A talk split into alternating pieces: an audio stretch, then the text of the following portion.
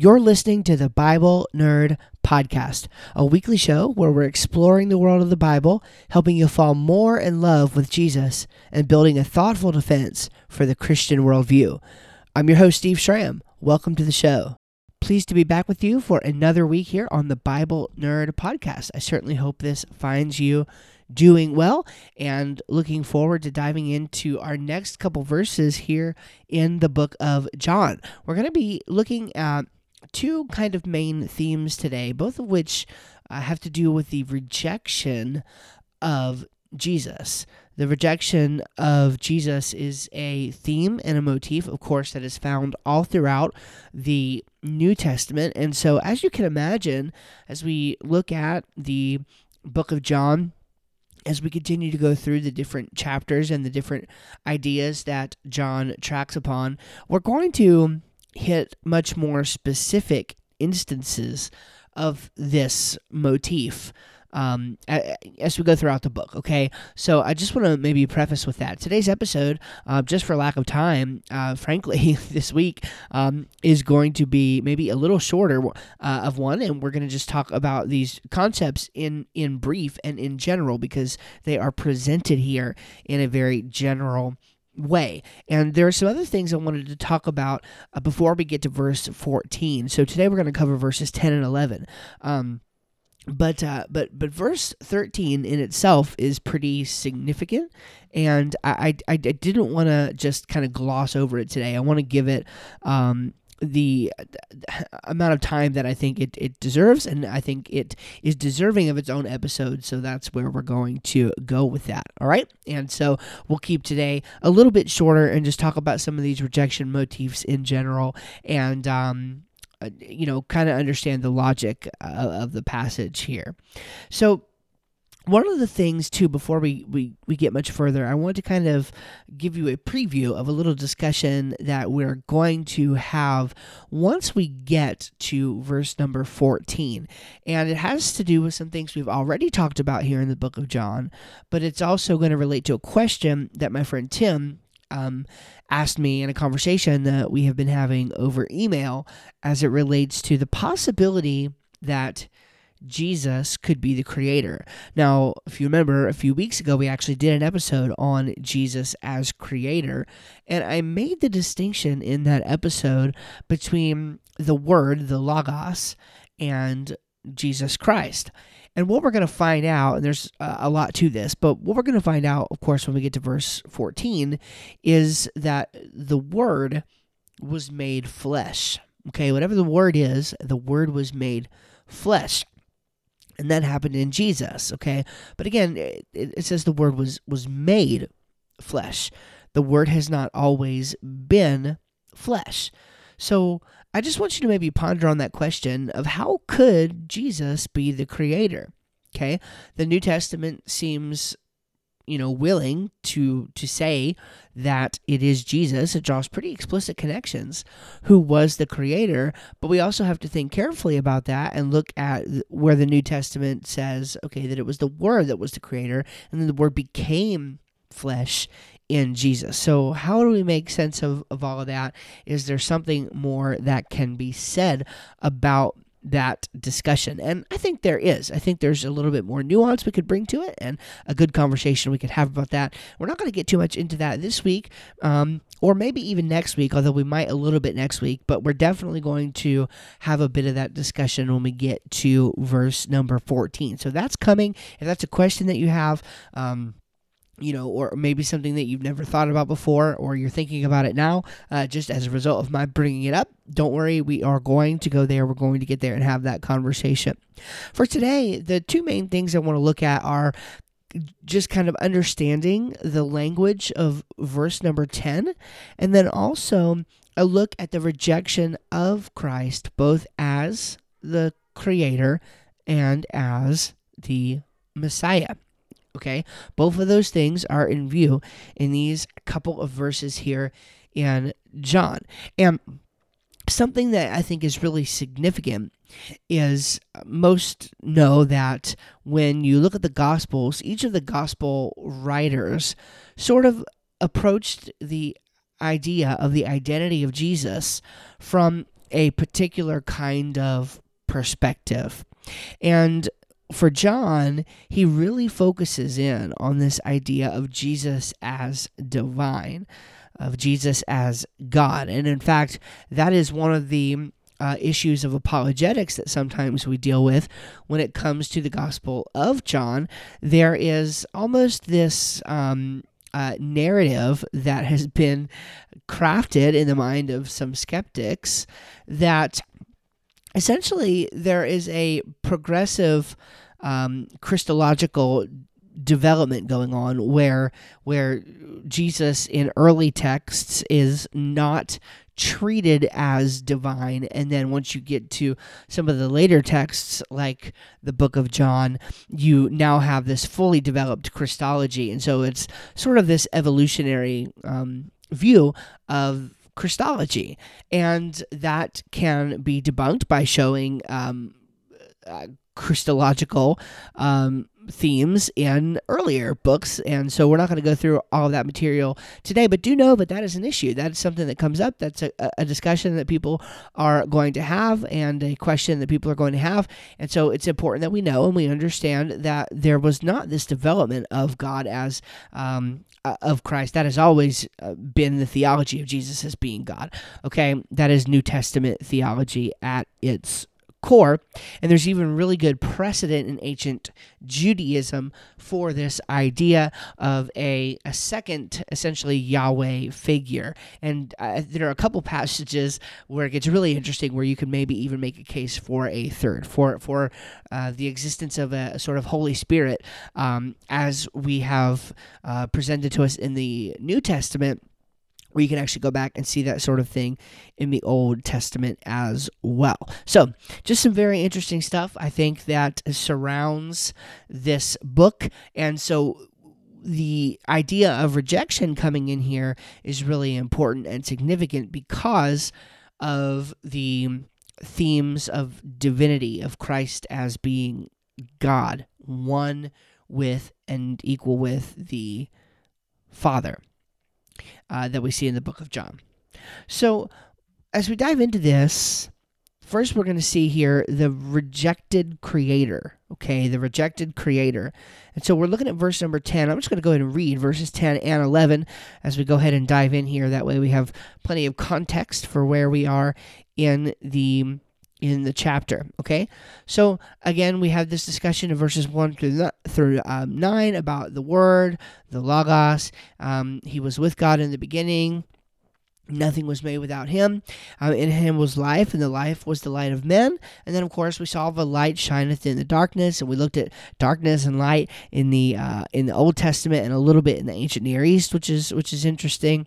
And um, we same we, we saw that John came to bear witness of that light, and that he wasn't the light um, but that Jesus was the true light. And we tied some connections in with Romans 1, saying, you know, this is kind of Romans 1 language that um, everyone um, who comes into the world uh, knows Christ. And and so that's actually something that's really, really interesting and consideration once we get to verse number 10. So I'm going to go ahead and read that for you, as well as verse number 11, and then we'll dive in. So uh, it says this He was in the world and the world was made by him, and the world knew him not. He came unto his own, and his own received him not. I'm going to go ahead and read verse 12 as well. But as many as received him, to them he gave the power to become the sons of God, even to them that believe on his name. So we'll have more to say about verse number 12 uh, next week. But for today, verses number 10 and 11 will give us plenty to talk about. Right? He was in the world, and the world was made by him, and the world knew him not. Now, one reason why this is really interesting is because if you look at the logic so far, and we backtrack to verse 9 a little bit, we see that Jesus was the true light, which lighteth every man that cometh into the world. So, how is it that he lights every man that comes into the world. But then in the very next verse, even though he was in the world, and in fact the world was made by him, actually the world knew him not. Some other interesting things here um, as we consider this are different uses of the word uh, world. Okay, it's very important, um, and I, I use again. I'll, mention this here. I use um, Logos Bible software, and it's really great software because you can really dig into the languages, even if you are not a, necessarily a student of of Greek or Hebrew. There are tools that you can get that will allow you to kind of uh, see um, the context of different words and how they are used. So you can actually look at the sense of a word in a particular passage uh, versus in another passage. Um, and, and world is just one of those interesting terms that John uses a bunch. I think it's close to 80 times that he uses the word. And um, sometimes it's going to refer to the uh, actual created order, the actual uh, created world. And then sometimes it refers to those who stand in opposition to God. And we see a kind of double use thing going on here that's pretty interesting. Another thing about this is the word know. The word know. This is an interesting word in the Bible when we look at it because if we always define the word, and sometimes it does mean this, but if we always define the word in the sense of general awareness, that's how we think of it, right? Many times in our English usage of the word, we think of the word know as general awareness. And that's not so much what's going on um, here. It's more of an experiential knowledge. And a lot of times, actually, in the Bible, that's what's happening, is, is where we're talking about the word "know." This is the Greek word ginosko. And it's talking about an experiential relationship or knowledge of the Lord Jesus. And certainly in the context here, I think we have something more in line with that. So we're going to um, uh, use uh, Andrew Lincoln here again to comment on some of these things and actually tie all of these ideas that we have discussed together in a very nice and I think very, very helpful summary. So he comments on these items uh, as follows quote when the prologue now begins to deal with what in practice has been the human response to the light the assessment of the response to humanity as a whole is not a positive one. All people may indeed be dependent on the light just as they live only through the creative word of god. But the world that ought to have recognized the light by which alone it survives does not do so. He was in the world is not a reference to the presence of the light slash word in Israel's previous history, as is argued by some, but anticipates the presence of the incarnate word. The broader meaning may have been in view in an earlier form of the material, but as the prologue now stands, the prior reference to John in verses 6 through 8 and the continuation uh, excuse me continuation of the thought in verse 12 make clear that the mission of the incarnate logos is already the focus. Although the incarnation will not be explicitly mentioned until verse 14. The massive irony is that the world came into being through him and the world did not know him. The term world is another characteristically jo- um, Johannine term and occurs 80 times in the Gospel. It is employed with two different nuances in this very verse. In the first two instances, the reference is to the created world, the world that constitutes humanity's environment and that includes humanity itself. In the third instance, the world did not know him, the reference to the world of humanity that by its response reveals its devastating plight of having become alienated from and hostile to the light slash word that sustains it. It is the second negative connotation of world that will become dominant in the fourth gospel. Close quote.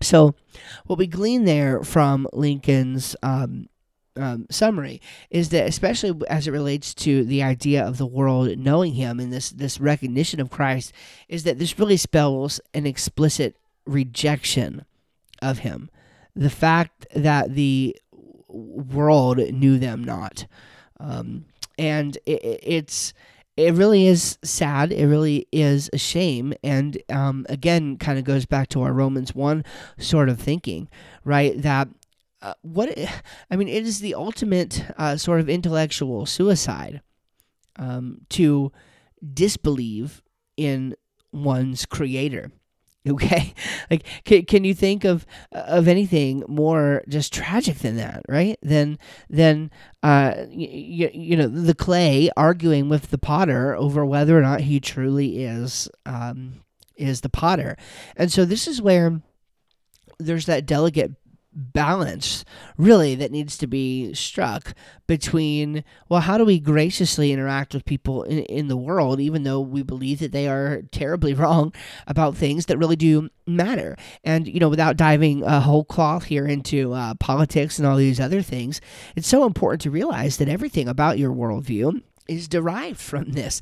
You know, I, I, I, I chuckle, but I'm also saddened when I have conversations with uh, folks who do not believe in God, and they are adamant in many cases that their rejection of God, their disbelief in God, does not affect how they live in the world, how they live their life. Uh, they're fairly convinced that they would be the same exact person, kind of person. They would hold the same values, the same ideals, etc if they did believe in God versus if they didn't. And you know, I suppose in, in, in some cases that that could be true, but I think at the vast majority of things uh, that people believe, especially as they relate to worldview, that would not truly be the case, right? It would not be the case that your ideas about things would not change if you were truly a believer in God, because truly being a believer in God and a believer in the, the biblical God specifically, and then in in His revelation to mankind,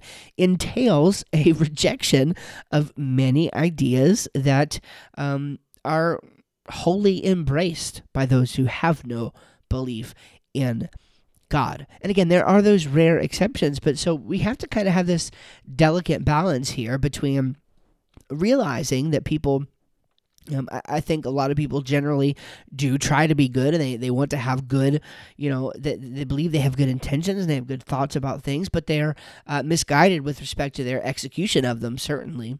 And we, we want to honor uh, that uh, in some sense. I mean, we realize that uh, the rain pours on the just and the unjust. There is this uh, measure of common grace. We realize that there is a moral law implanted on the hearts of all humanity, right? That's Romans 2 14 and 15 material. And so we realize that there is going to be some inclination to do uh, things that are in line with the true nature of humanity. Um, or, or the true intended purpose of, of humanity, um, but they're going to terribly fall short, as we do every single day. Um, but the fact remains that we have such a different worldview from them, and somehow we have to negotiate that, live in the world with them, but not be of their ideas, and make a distinction between ideas and uh, the people who hold them. And that's a really tough thing to do. It just is. And uh, I was actually having a conversation, I can't go into the details, but I was having a conversation with my wife about this the other day um, about, you know, just I, I really wish that people would um, be able to think well and separate um, rejection of the ideas they hold from rejection of them as a person or rejection of, of, of people that they love as you know you know what I'm saying? Like it's just really tough um, because practically we have to navigate those things and actually deal with them. Um, and what we find in this um, scripture is that tension. We find that um, although the world was created by him, and although that light um, lights the entire world, uh, we know also that many will not experientially know him because they will reject. They will reject their very creator. Now, John uh, later in his third letter actually makes a very practical point based on some of this material here. Um, and uh, he says this Behold, what manner of love the Father hath bestowed upon us, that we should be called the sons of God. Therefore, the world knoweth us not, because it knew him not. And this is another thing that's really um, fascinating. It's really joyful, but it's also really sad. It's the very belief, the very embracing and acceptance of of of Jesus and of, of, Yahweh that allows us the ability and the power or, or the right, some different translations have it, uh, to become the sons of God. And we're going to talk about that. Trust me. Next week, we are going to have a, a great discussion about that. I'm excited uh, to talk about that with you. Um, but that's the logic, right? Where John sort of ties all of these ideas together. It's an act of uh, of love that we get to become a son of God. But the sad reality is that uh, the world isn't going to know us. They're not going to be able to experientially know in that really deep sense, right? They're not going to be able to know us because they don't know Him. And that's the disconnect. That's the disconnect. And that disconnect leads right in to our second point of not only the rejected creator, but but now we also see the rejected savior. So the rejection motif here in John 1 moves to a very very specific point now. And there is much that could be said about this, uh, even uh, beyond what we're going to discuss today. But again, um, it, it's more of a, of a general kind of setting up of, uh, of the theology here. It's a, a, a, telegraphing, if you will, of the theology here uh, that we're going to actually see going on in different places throughout the book. So we'll, uh, again, we'll kind of look at the specific situations. And in some of those specific situations, you get uh, references back to um, Old Testament um, prophecies and beliefs regarding a Messiah. So we're going to talk about those things, and I think it's going to be really interesting. But we'll just set it up really, really briefly today and kind of whet your appetite a little bit. So um, Jesus' own, when it when it says that, okay, so it says um, his he came into his own, and his own received him not. That is referring, of course, to the Jewish people. Um, Jesus was a Jew. Uh, the the, the uh, New Testament is a book uh, written by Jews, and you know um, this is one of those really really interesting things. I mentioned this in the first uh, episode. I think it was the first episode that we did in this John series here, but people tend to think about the New Testament in this really dichotomous way, especially us here in the West we don't think about it as a Jewish document, or, or rather a Jewish um, a set of documents, okay? Uh, but it really, really is. Um, there is uh, tons of stuff in the New Testament that is is just, uh, well, I mean, Jewish theology and tra- traditional, you know, Hebrew belief is essential, really, to understanding what the New Testament authors are getting at. And so you have to um, have that backdrop, and you have to allow that to heavily influence your thinking. So Jesus was a Jew. He came unto his own people. Again, it's very clear if you just read the Gospels, it's very clear that his mission is to the Jews uh, first, um, and that is what his uh, you know he, he came to do was was to to fulfill that role as the Jewish Messiah. And of course, we know they rejected him, and uh, the offer of salvation was opened up into the entire world. And uh, we know that the mystery of God is that the Gentiles get to take part and become God's people, become sons of God, and um, and that's the the you know the story of the Bible, right? Um, now, such a rejection though of of Jews again was kind of necessary to this plan taking place the way it did, and it was prophesied. So this was not some sort of mystery, right? Um, Jews um, w- were warned, essentially, uh, albeit in some cases very cryptically, but they were warned that there was going to be a Messiah figure, and the Messiah figure was going to be rejected, and then that was going to feed into God's larger plan. Okay, so the uh, rejection takes place. We, we we'll just look at a couple different verses here that kind of talk about that before we close out for this episode. So Psalm 118, 22. Now, this is a huge one, and um, admittedly, it's a little bit confusing, okay? So here's what the verse says Psalm 118, 22. It says, The stone which the builders refused is become the headstone of the corner. Now, I don't know about you, but there are um, uh, when I when I read the scripture, you know, my, my first inclination is sort of to, to take it very very literally. And don't get me wrong, uh, I uh, want to read the Bible as naturally as possible. I, I, want to when I look at it, I want to, you know. Um, I, want to see ideas that uh, comport with the very first images that come to my mind, but that would be mistaken in some cases. Okay, we, we, we what we really need to do is think about the heavy uh, typology and metaphor that we use even in our own communication. it's really interesting. Um, metaphor is something I think you really need to look into. There's a book. Um, oh golly, I can't remember the name of it right off, but it's a it's a um, uh, it's a it's a it's a book that deals with this idea of of life as metaphor. Like so much of what we do is bathed in metaphor that we don't even realize it. And so when we're consciously aware of what we're reading, right, and we come to the scriptures, often we disregard any reading that would head in that direction in the name of taking a literal approach to a text. And I, you know, again, I mean, I, I do. I, I, I take a literal approach to a text, um, but literal language includes figures of speech, metaphor, simile, and things of that nature. And it would be a mistake to disregard those things or to treat them as some sort of secondary, um, like, oh, well, there's no um, obvious literal way to take this passage, so we're going to take it another way. Um, I, I think maybe I used to think more along those lines, but I think less along those lines now.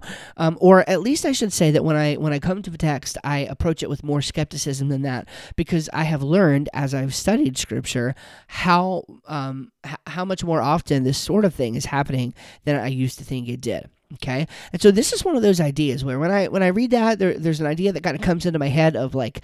Um, of a building being built with bricks and such and and I'm sure that is um you know that is part of the imagery, but there's more going on here than that. And, and virtually every scholar that I read uh, agreed uh, that there is more going on here than just that. And so I am going to uh, refer to the work of um, Alec Motyer. He is a wonderful scholar known for his work uh, primarily on um, Isaiah, but he does a lot uh, in the Old Testament, and he is a uh, excellent resource. So want to read this lengthy quote from him that will kind of explain a little bit more context about what's going on here the nature of the rejection, how Jesus applied it, and uh, how that uh, is instructive for us. Okay, quote. The temple priests hail the incoming individual as the stone, and those accompanying him respond verses 22 and 23.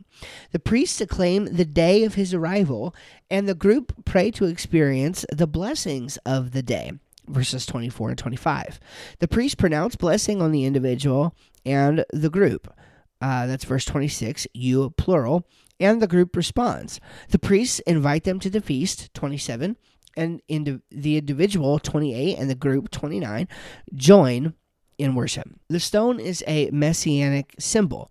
In Matthew 21, 42 through 44, Jesus links verse 26 with Isaiah 8, 14.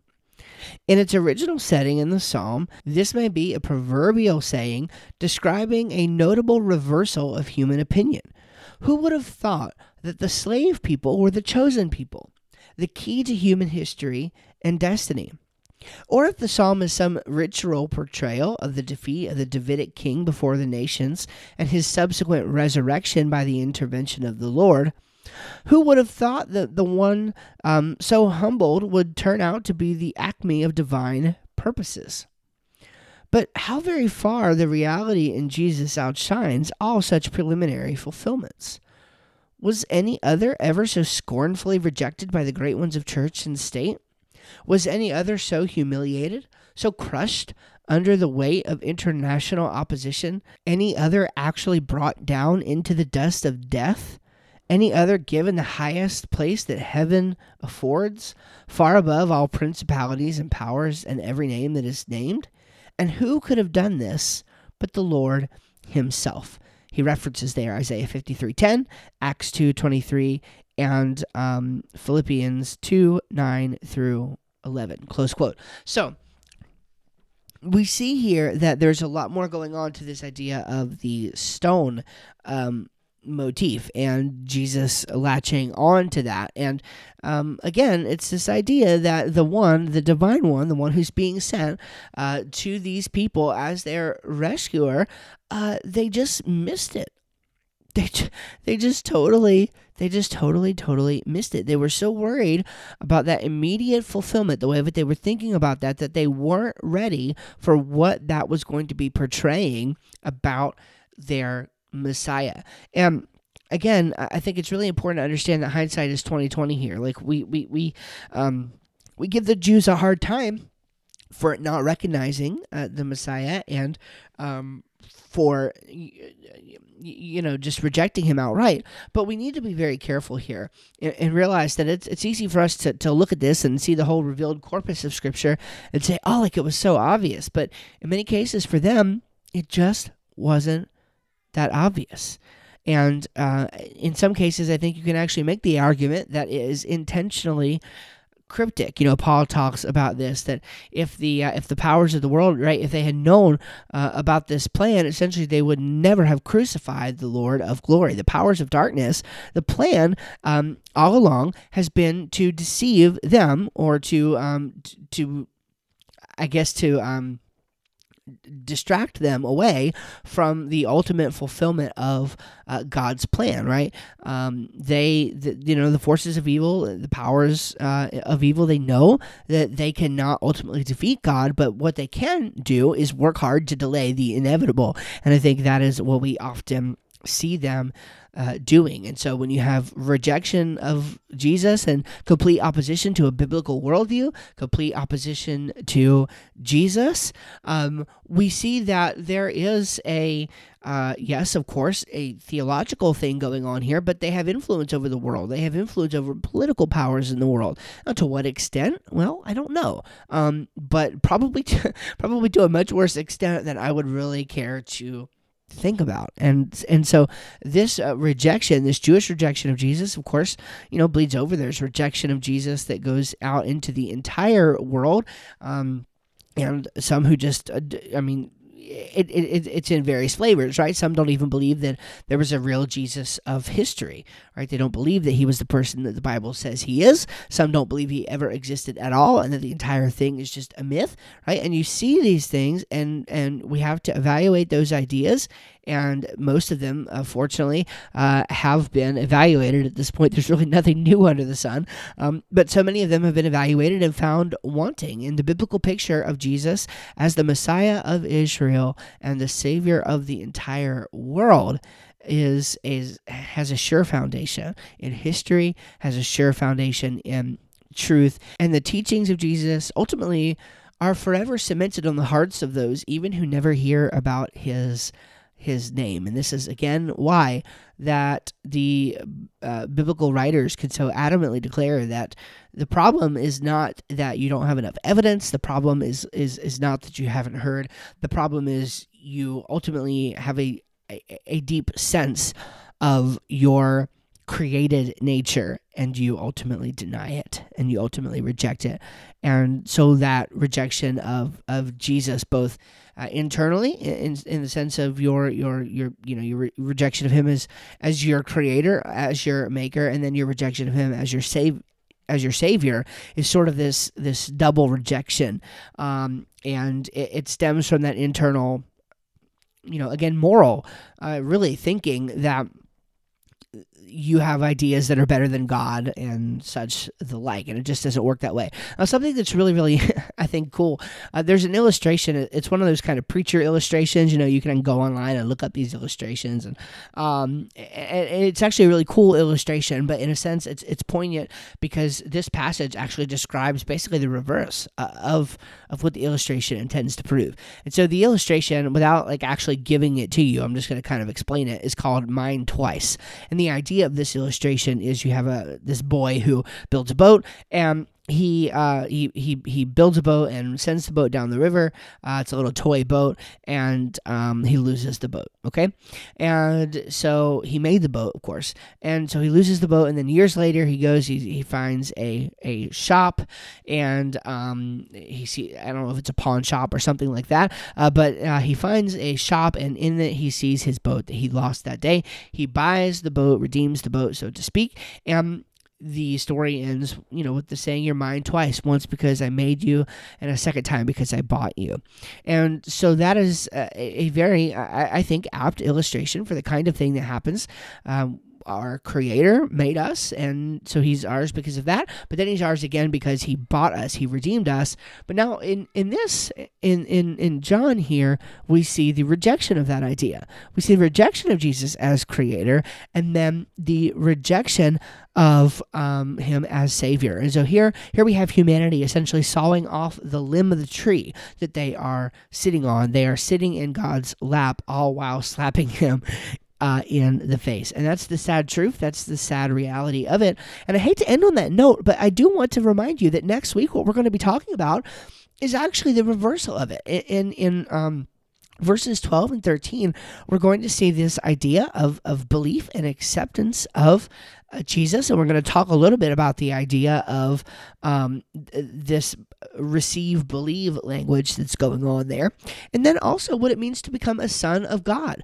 So, we're going to talk about the reward for acceptance of this very message that so many others have denied, including Jesus' own people. Well, that's all I have for you this week. And I just want to again thank you for being a listener to the Bible Nerd podcast. If you enjoy this podcast and you think that it's helpful and uh, the, the materials that we research each and every week to, to bring to you and, and, and teach, then I would encourage you to tell somebody else about it. One easy way to do that is you can actually screenshot, take a screenshot of your screen, whatever your podcast player is, and share that and uh, tag me in it if you want to. Steve Schramm, uh, SW Schramm is where I'm at on most social platforms. You can tag me in it or, or do a hashtag Bible nerd or whatever you'd like to do. But you can just share that and tell other people that you found the podcast helpful and that you enjoy it and you think that they would as well. Finally, before we sign off, I want to remind you that I'm still offering a free book. You can actually go to steveschramm.com slash book and get my uh, get your free copy of the book I wrote called God, the Great Commission, and You. And this book will help you to be more confident when you're witnessing, when you're sharing Christ with others. It really teaches you um, about what the Bible says about the Great Commission and the different roles that you can choose to have.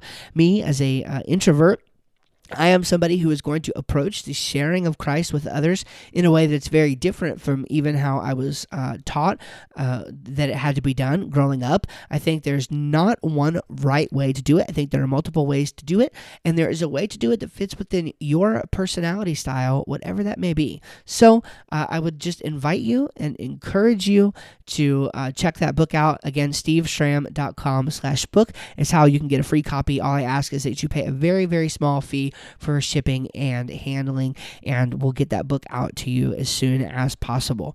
God bless you. Thank you for joining us, and I can't wait to talk to you again next week.